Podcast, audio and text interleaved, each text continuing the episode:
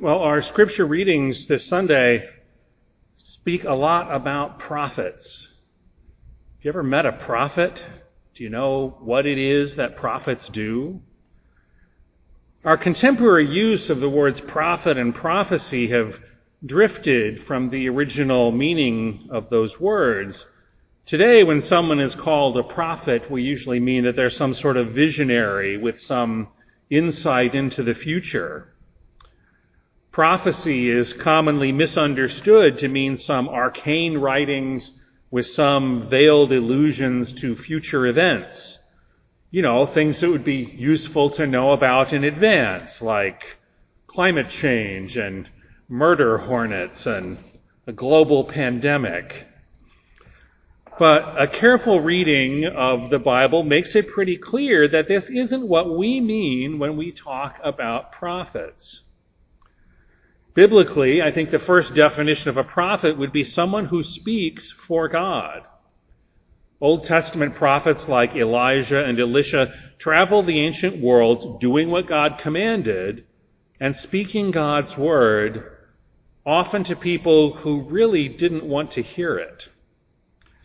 Today's first reading from 2 Kings finds the prophet Elisha traveling to Shunem in the north of ancient Israel. And he's welcomed by this very generous childless couple. Uh, and they show him remarkable hospitality. They even give him his own room.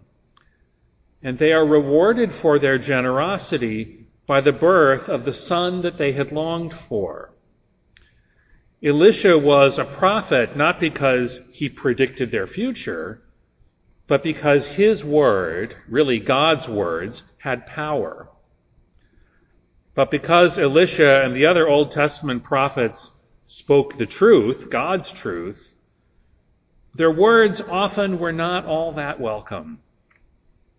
If you read some of the prophetic writings of the Old Testament, and I hope you have, you know that the vast majority of their preaching isn't about some distant future. These prophets were called by God to speak to their own people and to call them back to fidelity to their covenant with God. They spoke out to condemn their people's worship when it had become decadent and empty, and they denounced their people's failure to act with justice and charity. If you have a few moments to spare in the coming week, I encourage you to read the prophet Hosea. We're used to hearing the lovely poetry of Hosea, particularly in that song from uh, the monks at Weston Priory. Come back to me with all your heart. Don't let fear keep us apart. It's really lovely, but it's taken from about six lines in Hosea. For the rest of the book, Hosea is enraged at his people's faithlessness, condemning them and telling them that their sins will have horrible, horrible consequences. But the prophets didn't just speak, they also took action. They would do outrageous things to demonstrate to people in very graphic ways that God was paying attention and was calling them to accountability. So Hosea married a notorious prostitute.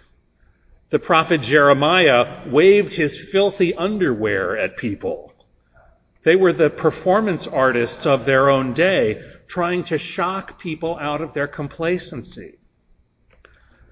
Well, here's a news flash. In the ancient world, people didn't like being shocked or scolded any more than people like that today.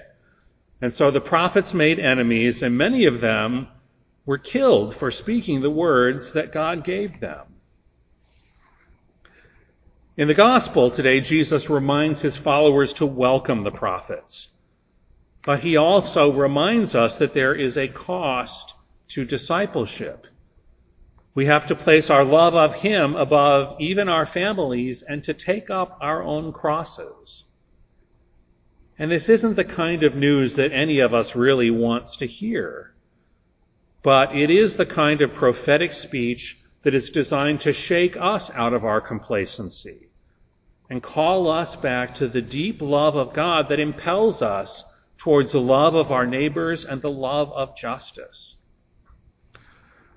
When Jesus speaks this confounding sentence, whoever finds his life will lose it, and whoever loses his life for my sake will find it, I actually find that kind of comforting because it's a reminder that whenever we think we are losing, and that's been very much on my mind these past six months, and whenever we think we're finding something, God may have other plans for us that may seem like crosses to take up, but may actually be how His providence is worked out.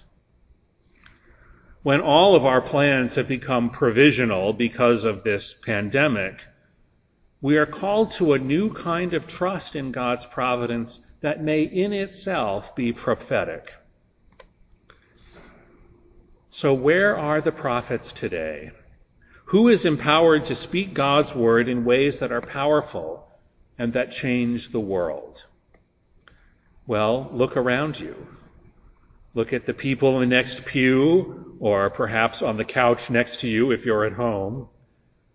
These are our prophets today. At our baptism, each of us was anointed with sacred chrism with the words, As Christ was anointed priest, prophet, and king, so may you live as members of his body, sharing everlasting life.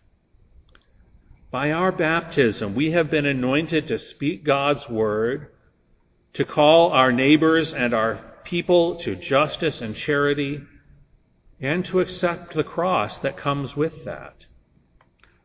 When we live and speak and struggle and trust and love for His sake, then we can trust that we will have a prophet's reward.